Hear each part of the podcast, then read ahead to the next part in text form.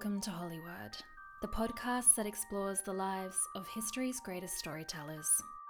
In Hollywood, the author is the true star, and as we'll hear, their lives are often filled with as much drama, mystery, and tragedy as the books they wrote.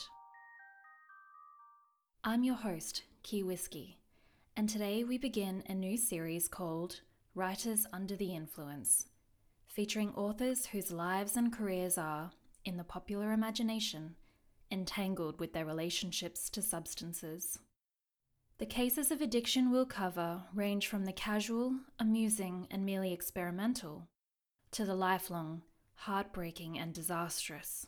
Some authors were able to defeat their addictions, and in other cases, their addictions defeated them. Throughout modern history, there has been an ongoing public debate on whether or not drugs for artists are performance enhancing or performance debilitating. The question posed is whether or not certain great artists would have been so great without the assistance of drugs. As if talent and creativity could be mined from drugs like oil from a well. A better question might be would an artist's life and career have unfolded much differently had they remained stone cold sober? Or a more disheartening question could an artist have achieved more, reached greater summits if they had never used drugs at all? See this cute little vial here? It's crack, rock cocaine. Not only are barbiturates dangerous to his nervous system, but they destroy the inner resources. This is your brain on drugs. But the grim specters of heroin, marijuana, and cocaine Oh, devil ether. Burning weed with its roots in hell. Here to launch us into the season with a little bit of a kick is our friend Charlie, also known as Blow, Nose Candy, Snow, The Big Rush, Bolivian Marching Powder, official name cocaine. It's the glamorous rich man's drug often associated with money, power, and success. Sherlock Holmes famously called it his 7% solution. And injected it into his arm. Sigmund Freud initially sang its praises and experimented its functions on himself, even gifting some to his fiancée before reportedly stopping all use and retracting his endorsement in 1896. Cocaine and its boosting effects was also an inspiration behind the 2011 movie Limitless, starring Bradley Cooper as a struggling author with chronic writer's block who takes a fictional brain enhancing drug and writes an entire book in four days. Cocaine has been used and abused by many since it first burst onto the pharmaceutical scene almost 140 years ago. Initially as a medical marvel, a local anesthetic deployed in dentistry and minor operations. But by the time the jazz age hit in a roaring whirlwind of musicians, flappers, and all round hard partiers, recreational use of cocaine far outpaced medicinal. The decades rolled on, cultural movements came and went, and the war on drugs waged and waned.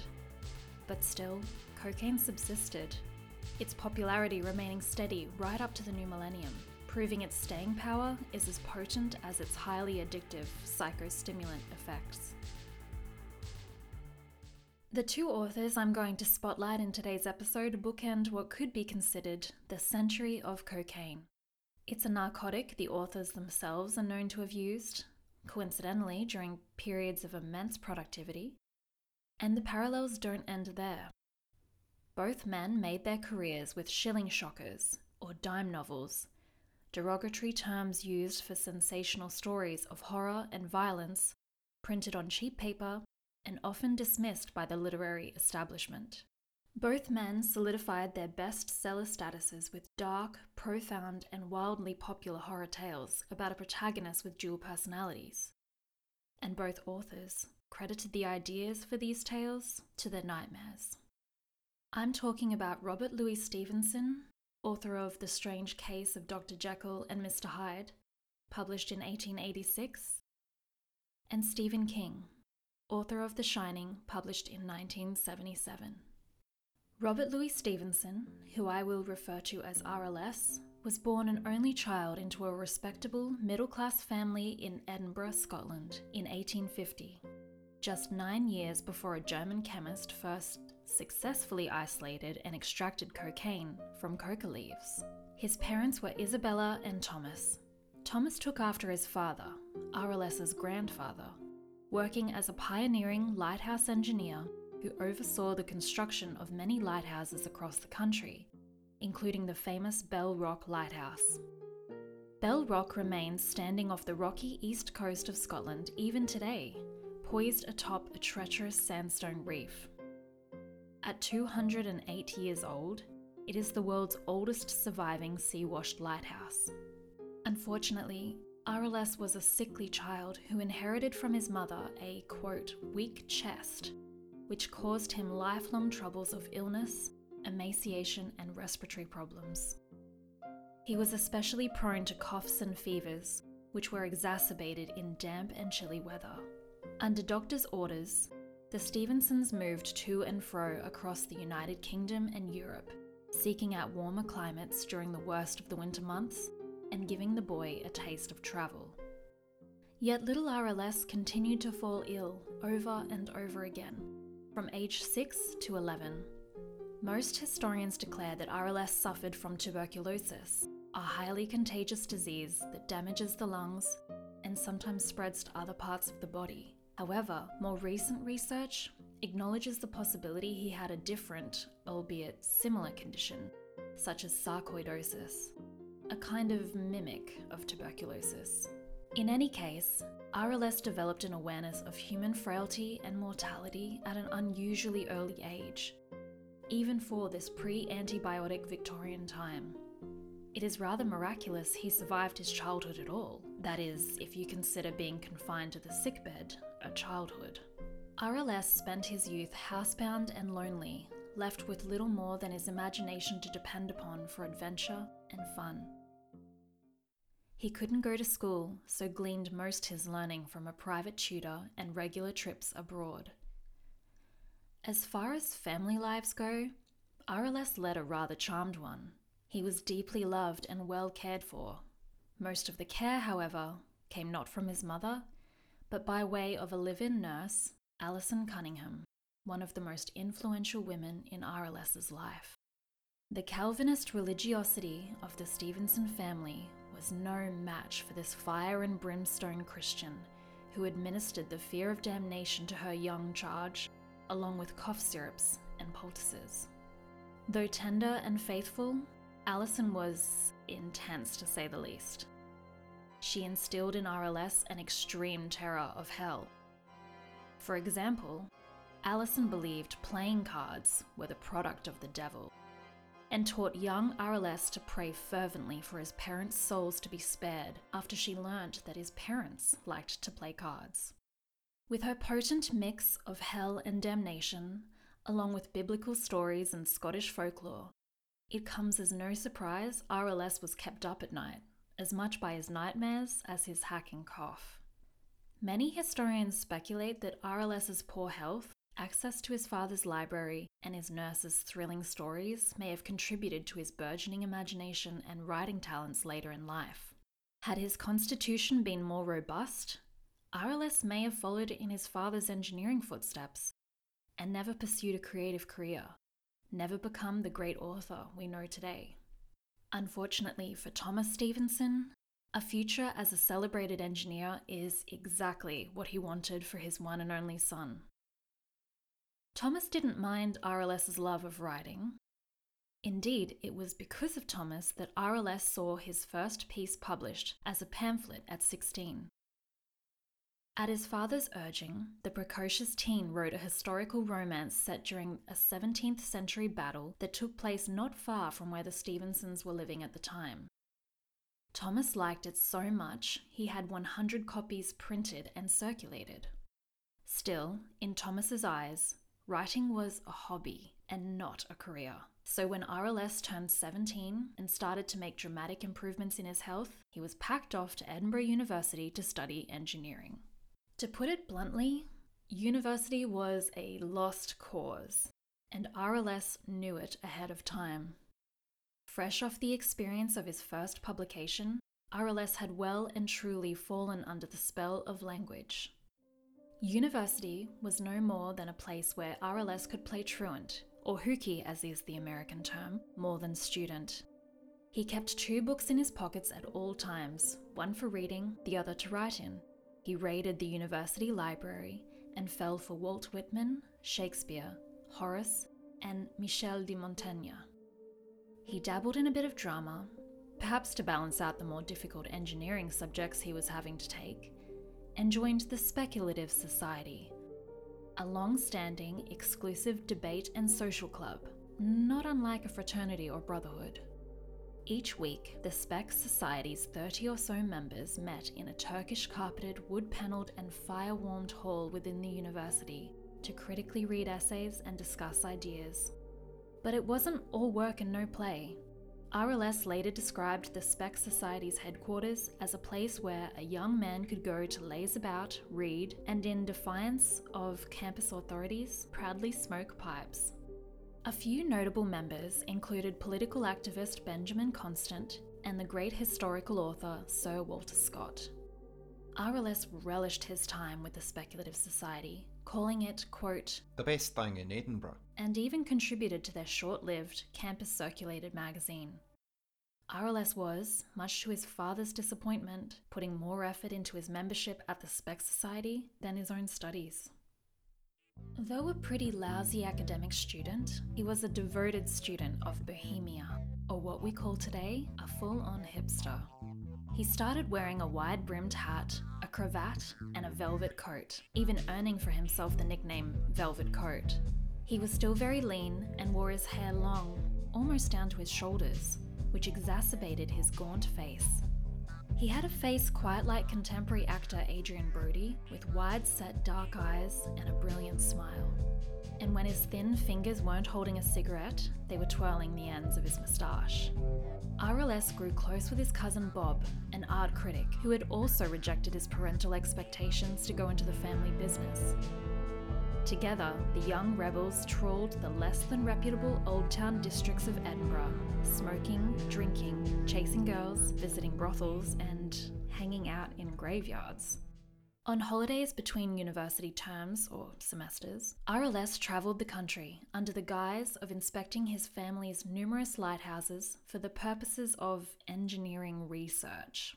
Instead, all this did was plant a seed of wanderlust in the young man and provide him more material for his writing. A trend began. Like a Victorian travel blogger, each new location visited gave RLS another bit of writing inspiration. RLS's interest in engineering fizzled out as his mind filled with fancies and curiosities about human nature and the world. It was the writer's life he wanted to follow. He eventually worked up the courage to declare to his father he had no intention to join the family firm, a bombshell which no doubt shattered Thomas Stevenson's paternal dreams.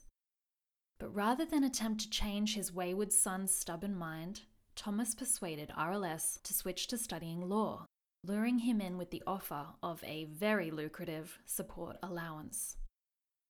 RLS agreed, but again, he spent less time in the lecture halls than he did in the dive bars and pubs around Edinburgh's Old Town.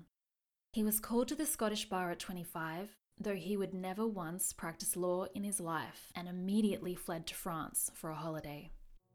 RLS was still changing as a young man, coming into his own and breaking away from the conventions that had been laid out for him by his well meaning but very traditional parents. His relationship with his father was already on thin ice after the redirection of his university studies. Now, it was about to suffer an irreparable blow. RLS renounced Christianity and declared himself an atheist to his parents. An argument broke out, and the family broke apart. Thomas and Isabella severed all ties with their heretical son. At 22, RLS went to visit a relative in Suffolk, England. Here, he met Sidney Colvin, a literary critic who became somewhat of a literary advisor, and Fanny Sitwell, a scandalous woman of society. She was a recently separated mother of one and 12 years older than RLS. This triangle of friends grew very close, but RLS was especially drawn to Fanny. She and he spent long hours together, sitting under trees, his head on her knee, her hand stroking his hair. By all accounts, RLS was in love, or at least lust.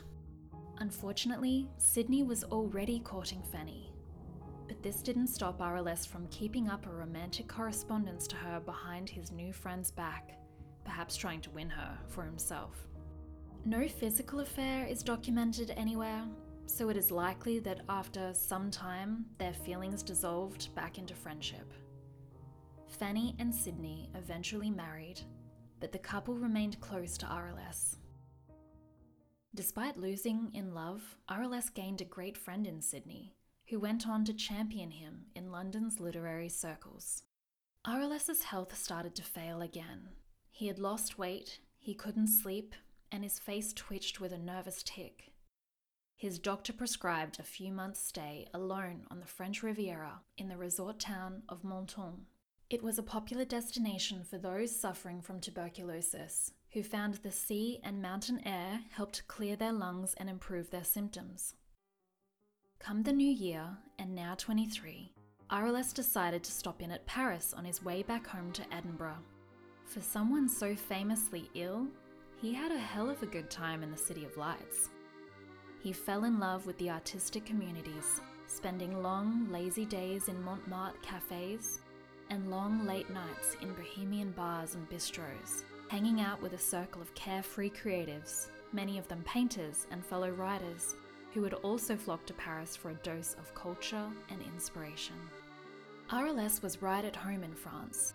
He spoke the language well and made a point of dropping into the country many times throughout the rest of his life, often en route to some other destination. Around this time, the charismatic young RLS made another close friend and collaborator out of W.E. Henley, a British poet, playwright, journalist, critic, and editor. He is most remembered today for his incredible poem Invictus. It is not very long, only four stanzas, and ends with the often quoted declaration I'm the master of my fate, I am the captain of my soul. Like RLS, Henley's life had been plagued by sickness and pain. He suffered from tuberculosis of the bone, and as a teenager had to have his left leg amputated and replaced with a wooden leg. RLS later based his famous peg legged Treasure Island character, Long John Silver, on Henley. The two met in an Edinburgh hospital in 1875. RLS was 24, Henley 25. The older man pushed the younger to constantly hone his craft, to be the best writer he could be. Henley was like a brother and wanted to see RLS succeed. It was through his decade long friendship with Henley that RLS eventually landed the deal to publish Treasure Island in 1883. Sadly, their friendship was not to last. Though the intensity and specific details of their falling out vary from source to source, most signs point to the likelihood that, what else, a woman came between them. At 26, while staying in an artist colony outside Paris, RLS met and fell for another woman named Fanny, this one a decade older than him. Fanny Van de Grift Osbourne was an American, quote, new woman who'd fled with her young children to France to study art, leaving behind her philandering, gambling Civil War vet husband in the Wild West. She was feisty, intelligent, and headstrong, and knew how to shoot a revolver and roll her own cigarettes. She painted and wrote magazine articles to support herself and her kids. She'd not long ago lost her third child, a boy named Harvey, to an illness. Grief stricken and broken in health, the bereaved mother took her two surviving children to the peaceful little village of Grez-sur-Loing. One night, Fanny attended a dinner party at an inn popular among artists. A young man approached from the outside. It was RLS, and he later admitted he fell in love at first sight when he saw Fanny in the lamplight through the open window. In one letter home, and showing signs of recovering from bereavement, Fanny wrote, quote, There is a young Scotchman here, a Mr. Stevenson, who looks at me as though I were a natural curiosity. He never saw a real American girl before. and he says I act and talk as though I came out of a book. An American book. He is such a nice looking ugly man, and I would rather listen to him talk than read the most interesting book I ever saw. We sit in the little green arbor after dinner, drinking coffee and talking till late at night. Nothing really happened at first, even in this most romantic part of the world, but within a year, Fanny and RLS became lovers. Shockingly, in 1878, just over a year into their affair, Fanny was forced to return to California when her husband threatened to cut her off financially. It was a matter of choosing between a heated, unconventional affair with an aspiring author who had little to his name, or an unhappy marriage that could support her and her children. Fanny chose the latter. RLS, broken hearted and left behind in Edinburgh, found solace in his true loves of travel and writing. He was inspired like never before and published numerous short stories and essays. In 1879, exactly a year after being dumped, RLS received a desperate and mysterious telegram from Fanny. The telegram no longer exists, but whatever it contained drove RLS to throw caution to the wind, pack up his things, and within a week, against the advice of almost everyone around him, set sail for the Americas. On board, stowed away in his cabin, RLS wrote, quote, I'm in fair spirits, but a little bit off my nut. Indeed, this transatlantic journey almost killed him. He arrived in San Francisco, California, with one foot in the grave. The newly divorced Fanny made it her mission to nurse him back to health so they could marry. Given Fanny's age, marital status, and, well, Americanism, Fanny was not an immediate hit with RLS's family. But her charm and personality is thought to have won them over. If there was one good thing Fanny did for RLS, it was to reconnect him with his parents, particularly his father Thomas. She helped the men to patch up their relationship. The reconciliation was not without its perks.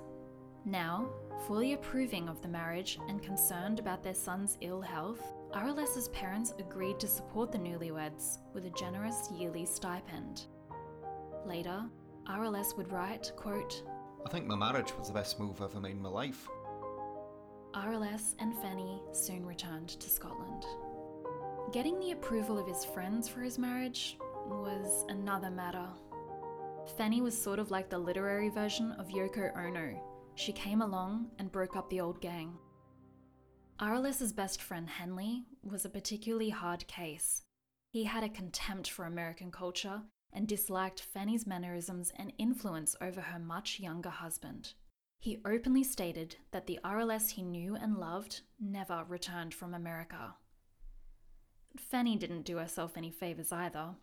She was fiercely protective of her husband's health and discouraged friends from visiting whenever RLS fell ill. The worst came in the late 1880s when Henley, not unreasonably, accused Fanny of plagiarism when she published a short story. The friendship between Henley and RLS never fully recovered. The years following RLS's marriage to Fanny were marked by ill health and strained friendships, but also by incredible literary achievements. Three years into their marriage, Treasure Island was published. It wasn't RLS's first novel, but it was the novel that put his name in lights. It was an instant bestseller, and though generally thought of as a children's adventure book, many critics point out that, just like its author, there is more to Treasure Island than meets the eye, calling it a deeply subversive story of betrayal and divided loyalties, which deserves close reading. Now we come to the big year, 1885, the year RLS wrote The Strange Case of Dr. Jekyll and Mr. Hyde. Of all his published works, none are arguably more complex, misunderstood, revolutionary, and more talked about than Jekyll and Hyde. The legend around the book's inception is well known. The plot came to 34 year old RLS in an alleged cocaine induced nightmare one autumn night while at his home in Bournemouth, South England. His cries of terror caused his concerned wife to rouse him. He questioned her, quote, Why did you wake me? I was dreaming a fan bogey tale. The next morning, he rose with the dawn and began immediate work on what was to be his most famous book. Over three days, RLS cranked out the first draft of Jekyll and Hyde at a staggering length of 30,000 words. That's an average of 10,000 words a day. He warned his family he was not to be interrupted under any circumstance, even if the house was on fire. On the third day, having completed the story, RLS bound down the stairs to read the first draft aloud to his wife and stepson by the fire, and didn't get the reaction he had hoped. At least not from Fanny. She objected to the story's sensationalism and its lack of allegory, a device esteemed by the literary world at the time. She felt the shilling shocker style of novel was not worthy of his talents, and probably wouldn't lead to the kind of success he'd experienced from Treasure Island. In a letter to a friend at the time, she dismissed the manuscript as, quote, utter nonsense. The couple quarreled. The manuscript ended up in the fire. Though it is still unclear whether it was Fanny or RLS himself who burnt it. RLS then spent the next three days furiously rewriting, again pouring out another 30,000 words. This is how the legend goes, anyway. And while it is impossible to know exactly what happened during those six autumn days in Bournemouth, we do know the immediate impact the book had. An astounding 40,000 copies were sold in Britain in the first six months. RLS would later claim it was the worst thing he ever wrote, but it catapulted him into worldwide fame. It is a thoroughly modern, multifaceted book that grapples with a variety of themes, from identity, friendship, morality, and as essayist Kevin Williamson points out, even drug use. Williamson goes as far as to call it, quote, The first fictional work of the chemical age. It is difficult to ignore the parallels between the mysterious, unnamed powders the respectable Dr. Jekyll uses to transform into the monstrous Mr. Hyde, and the increasingly popular wonder drug that had gone into commercial production overdrive from 1880 onward. Once RLS and his novel are placed into historical context, says Williamson, the circumstantial evidence becomes overwhelmingly in favour of the book being inspired by cocaine induced fevers, more so than a single nightmare. Unlike the next author we'll be talking about, RLS was unwilling to talk about his drug use, and in a letter to a friend around the time, deemed it unimportant and irrelevant to his creative process. That might be his thoughts on the matter, but our natural curiosity as readers and fans cannot be swept away so easily. The same year he wrote Jekyll and Hyde, the Journal of the American Medical Association confirms RLS did indeed undergo cocaine therapy after suffering a hemorrhage. This was not at all unusual for the time.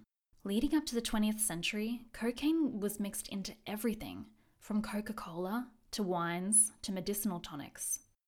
Large mail order companies offered pocket sized cocaine kits that included a hypodermic syringe and a vial. It is highly likely RLS used such a kit. At least once, he professed an affection for the drug, particularly when administered via injection. But his dependence on medicinal cocaine in no way detracts from his incredible literary feats, especially when you consider he reached his creative peak at probably one of the lowest points of his health. Fanny herself put it best, saying, that an invalid in my husband's condition of health should have been able to perform the manual labor alone of putting 60,000 words on paper in six days seems almost incredible. RLS took to the South Seas for the final years of his short life and brought his family along for the ride. He found his health completely restored as he bounced between ports across the Pacific, cruising between Hawaii, the Gilbert Islands, New Caledonia, Tahiti, New Zealand, Australia, and many more. These were probably the happiest and healthiest years of his life, and he was writing and publishing all the while. He eventually settled in Samoa in his early 40s and became an active figure in the Samoan community. He developed an incredible bond with the Samoan people. They often consulted him for advice and invited him to participate in local politics. They gave him an affectionate nickname, Tusitala, which means writer of tales. In 1894, RLS commenced work on what many believe is his masterpiece, The Weir of Hermiston. It was a tale rich in psychological characterizations, masterful description, and, even by today's standards, some of the most beautiful prose of the English language. Tragically, RLS never got to finish it. In the days following a huge island feast to celebrate his 44th birthday, RLS died of a cerebral hemorrhage, a type of stroke caused when an artery bursts in the brain. He was on the porch of his Samoan home having a conversation with Fanny and struggling to open a bottle of wine when he collapsed. Overnight, the Samoans cleared a path to the top of a nearby mountain and laid RLS to rest in a spot that overlooked the sea. RLS died just six years before the dawn of the 20th century, the century which would see the horror genre perpetuated and expanded almost entirely by a single man, Stephen King, who still, even today, remains unmatched in his abilities to simultaneously scare and entertain readers. But before we move on to Stephen King, allow me to read a short excerpt from The Strange Case of Dr. Jekyll and Mr. Hyde. This comes from the final chapter, where Dr. Jekyll details how it felt to transform into Mr. Hyde. The most racking pangs succeeded a grinding in the bones, deadly nausea, and a horror of the spirit that cannot be exceeded at the hour of birth or death. Then these agonies began swiftly to subside, and I came to myself, as if out of a great sickness. There was something strange in my sensations, something indescribably new, and from its very novelty, incredibly sweet. I felt younger, lighter, happier in body. Within, I was conscious of a heady recklessness, a current of disordered sensual images running like a mill race in my fancy, a solution of the bonds of obligation, an unknown but not an innocent freedom of the soul. I knew myself, at the first breath of this new life, to be more wicked, tenfold more wicked, sold a slave to my original evil. And the thought, in that moment, braced and delighted me like wine. Stephen King was born in 1947 in Maine, in the northeast of the United States, to a relatively poor family. In contrast to RLS, Stephen lived what he called a quote, peasant's existence. He never went to bed with an empty stomach, but the family home lacked indoor plumbing and therefore used a privy as a toilet and drew water as needed from a nearby well. Making matters worse, Stephen's father, Donald, a merchant marine, abandoned the family when Stephen was a toddler.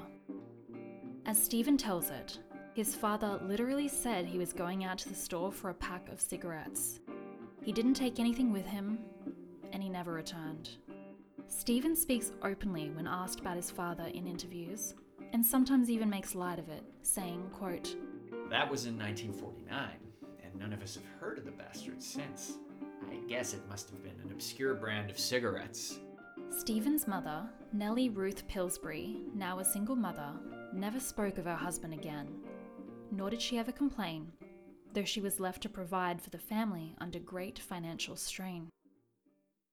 She spread herself between several low paying jobs and to her great sadness had little time left over for her young sons.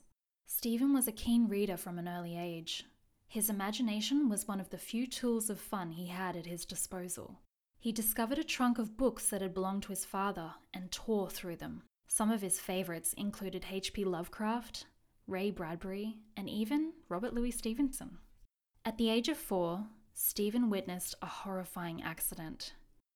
He was playing with another neighborhood kid near a railway track when the kid was struck by an approaching train. Stephen has no memory of what happened. It was his mother who told him about the incident years later. According to Ruth, Stephen returned home that day white with shock and refusing to speak.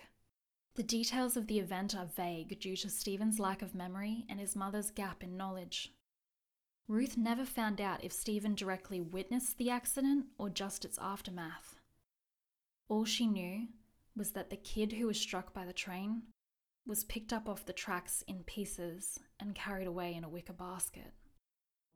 Still reading books, and now hungrily devouring horror and sci fi movies, Stephen developed a morbid imagination, and thanks to constant bullying at school, a suppressed sense of rage. He says he was a quote, Fat kid. poorly uncoordinated, always the last picked for school sport teams. But Stephen was no nerdy prefect either. At 12 years old, he found himself in hot water when teachers discovered he had been writing and selling sci fi and adventure stories to classmates. With his brother's help, he printed them in his basement and sold them for a quarter a copy. The principal got a hold of a copy, and though we don't know its contents, we know the principal was not impressed. Stephen was made to return all profits and sent home from school in disgrace.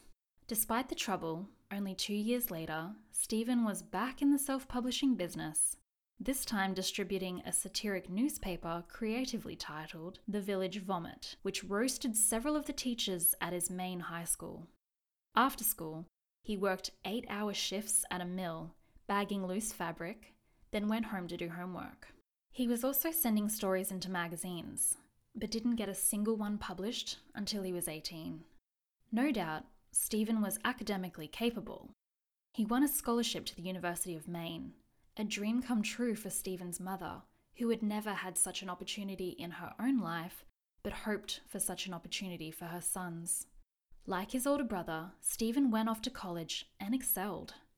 One of the motivating forces driving his grades higher was the looming threat of the draft during the Vietnam War.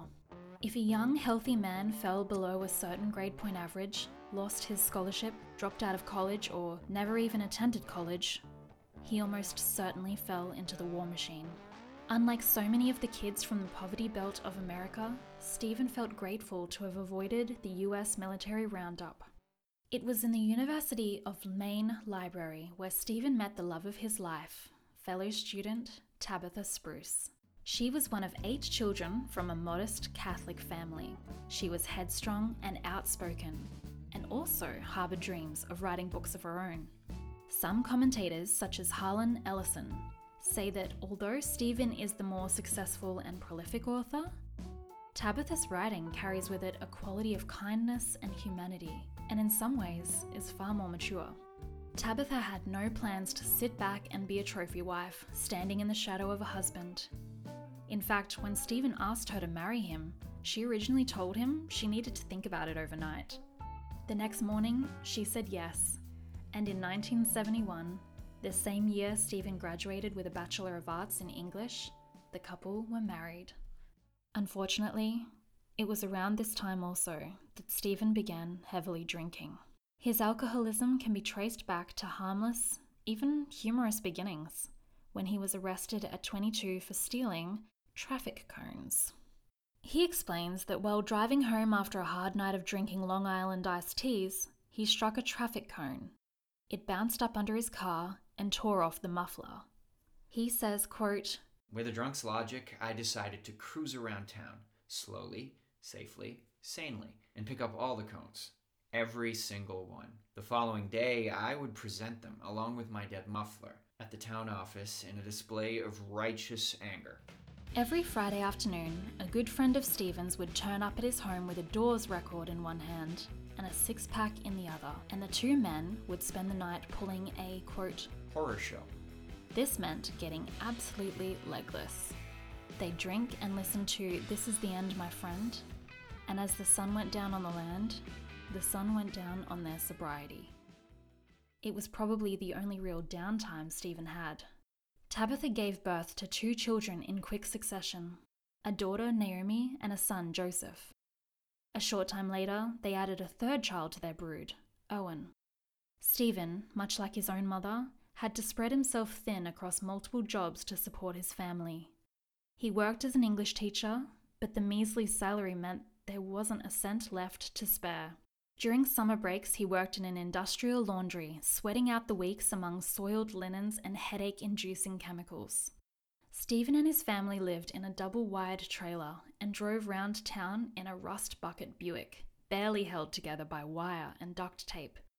And still, they were only just scraping by. Their living circumstances were worse than what Stephen had grown up in. He and his wife were the working poor. But instead of giving up, Stephen did the only thing he knew best. He borrowed his wife's typewriter and sat himself down at a kid's desk jammed between the washer and dryer inside their little trailer and tapped away on the keys as though his life depended on it. Because it sort of did. Sometimes one of his stories would be bought by a men's magazine like Playboy and Cavalier, and he'd get a small check in the mail to tie them over for another fortnight. Sometimes all he got in the mail was a rejection slip. At one point, things got so bad that Tabitha had to go to a distribution centre to put her hand out for donated commodities supplied as part of the government's surplus food program. Tabitha was embarrassed. She didn't want her parents finding out that she and Stephen had resorted to food donations. But she stuck by her husband's side, keeping him motivated to write by telling him to, quote, Think up a monster, think up a monster. One day in 1973, Stephen started writing a story about a timid, tormented girl named Carrie White, a homely high school outcast who discovers that her newfound surge of pubescent hormones come hand in hand with telekinesis. The story was unlike anything Stephen had attempted before. It was written from a female perspective and took on feminine experiences such as menstruation, birth, and male objectification. 26 year old Stephen was intimidated and full of self doubt. After getting down three single spaced pages of Carrie's story, he crumpled them up in frustration and threw them in the bin. The next day, Tabitha rescued them. She was eager to see what her husband had been working on. She brushed off the cigarette ashes and straightened out the pages and began to read. When her husband later returned home from work, she brought him the pages and urged him to continue. Tabitha offered to guide her husband through the world of women, providing advice on how the female characters should be moulded and how the famous shower scene at the beginning of the novel should play out. Nine months later, the final manuscript of Carrie was complete. Thirty publishers rejected it. Then, one afternoon, Stephen was grading papers in the teacher's lounge when a call came through. It was Tabitha. Bill Thompson, editor at Doubleday Publishing, had sent the Kings a telegram. Doubleday wanted to buy Carrie. Stephen had finally broken through. He was going to be a published author. At home, he and Tabitha celebrated. It was welcome news, but Stephen's life didn't radically improve overnight. The $2,500 advance from Doubleday helped insofar as it enabled Stephen to move his family out of the trailer into a small home and purchase a shiny new Ford Pinto. But otherwise, little else changed.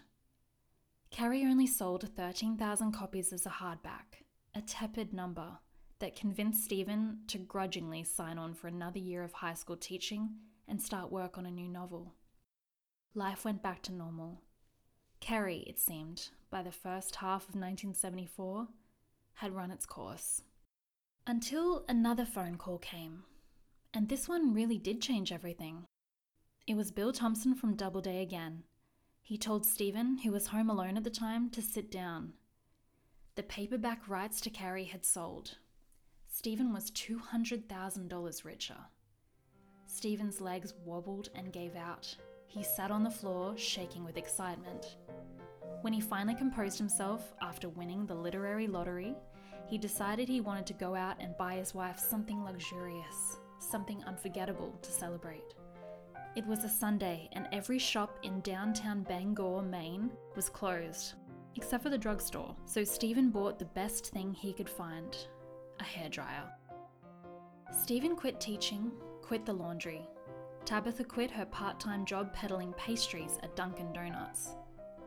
Three years after Carrie was published, and during a trip to Manhattan, Stephen went out looking for another gift for Tabitha. He went to the swanky Cartier store on Fifth Avenue and bought his wife something he couldn't afford to give her six years earlier an engagement ring. The time between 1973 and 1974 was bittersweet. It was around this time Carrie was written and picked up. And it was the time Stephen's mother, Ruth, died from uterine cancer. He and Tabitha and their young children moved to southern Maine to be closer to the rapidly declining 59 year old. Thankfully, Ruth lived long enough to see the success of her son's debut novel, but she never quite got to enjoy the fruits of it. By the time Ruth got her hands on an early edition of Carrie, she was already on her deathbed. Stephen's dependency on alcohol only increased during this intensely emotional period. He drank Budweiser like it was water and admitted to downing an entire six pack every time he was about to go visit his mother in hospital. Ruth passed away in the presence of her two sons in February 1974. Stephen gave the eulogy at the funeral, and later, looking back on it, he said, quote, I think I did a pretty good job, considering how drunk I was. Budweiser wasn't Stephen's only vice by the time he reached the 1980s. The decade announced itself in a fluorescent explosion of new wave sound, outrageous fashions, excess wealth, and unabashed consumerism. Right when families across America were tuning into MTV for the first time, Stephen was tuning into just how popular and famous he'd become. Since Carrie, he began publishing at least one novel per year. The books included Salem's Lot, The Shining, The Stand, The Dead Zone, and Firestarter. Three of his novels were adapted to the screen, the two most notable being Brian De Palma's Carrie with Sissy Spacek and Stanley Kubrick's The Shining with major star Jack Nicholson. Come and play with us, Daddy. Forever and ever and ever.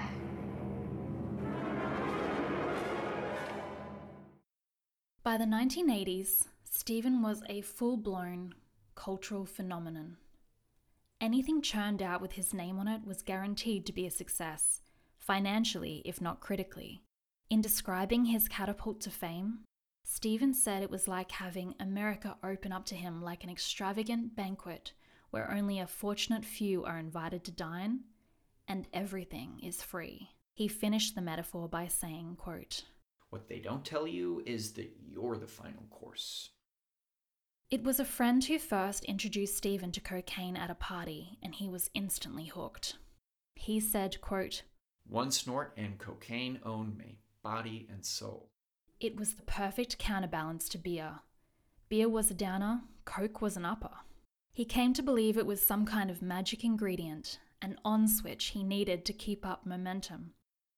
Soon, his greatest fear was being unable to write without cocaine and beer. So he never tried to sober up, never attempted to come out from under what he considered a necessary creative cloud of drugs and alcohol. During these frenzied late night writing marathons, he did so much coke that sticking cotton up his nose was the only way he could prevent blood from dripping onto his typewriter. There are entire novels he doesn't fully remember writing because he was so strung out, like Cujo and the critically panned Tommyknockers. All the while he was churning out these massive hits and building up a fortune and saturating the marketplace, Stephen wasn't alone. He was surrounded by agents and lawyers and publishers. Yet not one of them seemed to notice their golden goose's personal disintegration, or seemed to care. Stephen might have drank and snorted himself into an early grave if his concerned wife hadn't staged an intervention in 1986, pulling him out of the gutter the way she'd pulled the pages of Carrie out of the trash more than a decade earlier. Sick of all the mornings she'd woken to find her husband asleep in a puddle of vomit at his desk, Tabitha confronted Stephen with all the drinking and drug paraphernalia she'd found around the house cocaine spoons, bags of white powder, empty beer cans, and empty cigarette cartons. She gathered round their children, extended family members, and close friends for support, and delivered Stephen an ultimatum. If he didn't get sober, she and the kids would leave him to self destruct on his own. Stephen agreed to go to rehab. The intervention helped Stephen in more ways than one. As he adjusted to sobriety, he found he could still write, and write well. A crisp, clear headedness emerged in his style, and he began to produce some of his most insightful, beautiful work to date. His stories even started to appear in The New Yorker, an extraordinary feat for any writer, let alone one whom critics often dismissed as frivolous and sometimes outright insulted as inadequate. Closing in on the 90s and maintaining his sobriety, Stephen soon released the award nominated novel The Green Mile, Offbeat The Girl Who Loved Tom Gordon, End of the World saga The Stand, and plenty more. He was constantly defying reader expectations, dipping in and out of different genres and trying on different styles. His bibliography got diverse.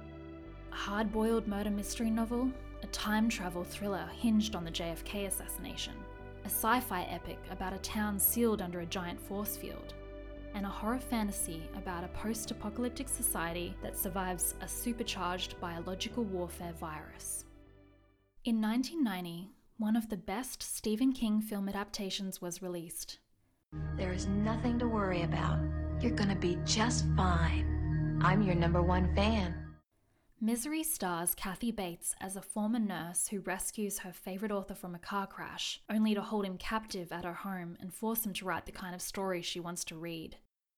In a terrifying case of life imitating art, five months after the Misery film release, an obsessed Stephen King fan broke into the King family house in Maine. Tabitha, who was home alone, encountered the intruder in the kitchen around dawn. The intruder claimed to have a bomb and accused Stephen of stealing the plot for Misery. Tabitha fled to a neighbour's house and the police were called.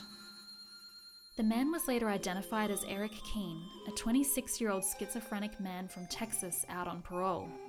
Security at the King household ramped up, but that didn't deter future fans from climbing the gates of the old Victorian mansion. One year after the incident with Keene, 28 year old Steven Lightfoot was arrested outside the King residence, suffering from delusional beliefs. He claimed to have discerned through coded messages that Stephen King was the real murderer of John Lennon. In 2003, an illegal immigrant from the Czech Republic was arrested for harassment after leaving deranged, threatening notes in the King's mailbox. Stephen almost didn't live to see the new millennium, but it wasn't alcoholism, addiction, or a demented fan that brought Stephen closest to death. It was an afternoon stroll through the woods near his lakeside summer house and an errant minivan with a distracted driver at the wheel. Stephen liked to walk four miles every day to clear his mind and collect his thoughts. He always carried a book, as he was on this day in 1999. But he wasn't reading it the moment the Dodge van came over the crest of the hill ahead of him, driving on the shoulder, not the road. Man and vehicle collided. Stephen was thrown 14 feet, over 4 metres, into the air. The next thing he remembers is waking up in a ditch and looking down at his body to find it covered in blood. His bottom half looked as though it had been screwed on sideways. Stephen was rushed to the nearest hospital, but his injuries from the impact were so serious that doctors decided he'd be better treated at a separate medical facility with more experienced surgeons, so he was transferred by helicopter. Stephen's right leg was broken in at least nine places. It would have needed amputation if it wasn't for a fast acting trauma team. His right knee was split almost directly down the middle. He fractured his right hip. His spine was chipped in eight places. Four ribs were broken. The flesh of his chest was stripped raw. The gash in his forehead needed up to 30 stitches.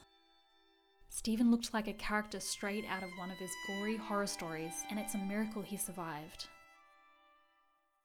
Tabitha purchased the dented van that almost killed her husband so that it wouldn't end up on eBay as some kind of morbid Stephen King memorabilia.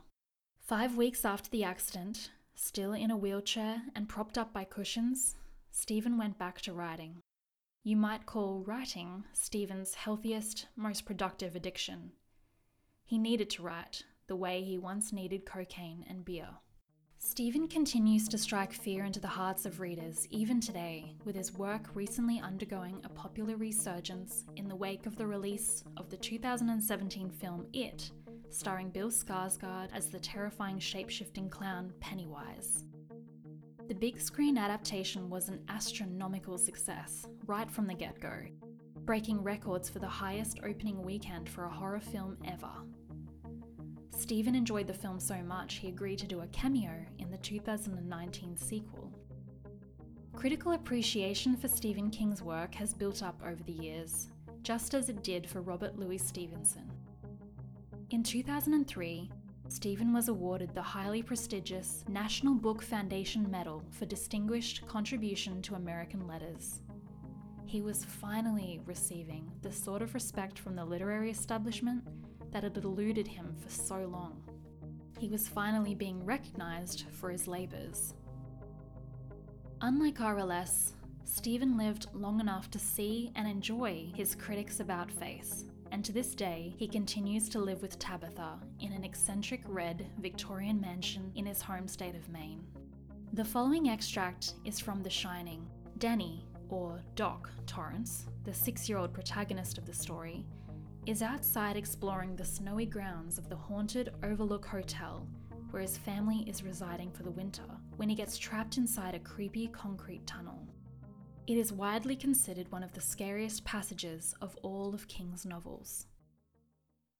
For a moment, Danny's brain froze in utter panic, and he could not think. Then, as if from far off, he heard his daddy telling him that he must never play at the Stovington dump because sometimes stupid people hauled old refrigerators off to the dump without removing the doors. And if you got in one and the door happened to shut on you, there was no way to get out. You would die in the darkness. You wouldn't want a thing like that to happen to you, would you, Doc? No, Daddy. But it had happened, his frenzied mind told him. It had happened.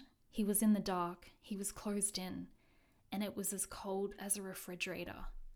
And something is in here with me.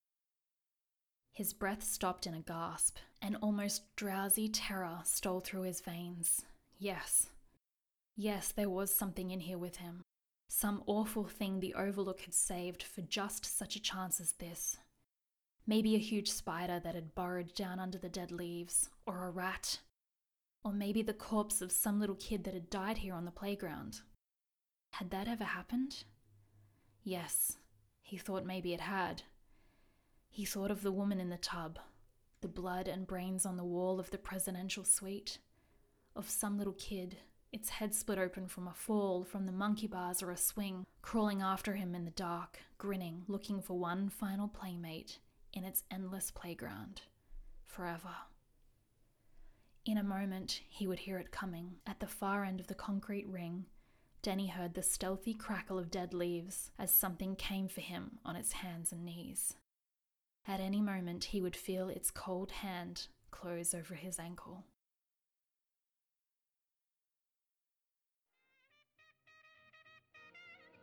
Thanks for listening to Hollyword. This episode was written, narrated, and edited by me, Key Whiskey. Special thanks to my guest, Jared Doyle, for voicing Robert Louis Stevenson and Stephen King. Please visit our website, hollywordpodcast.com, to find show notes, a list of sources, and more information. If you like what you hear, please rate, review, subscribe, and spread the word. Join me next time for another dive into the lives of history's greatest storytellers. Good night.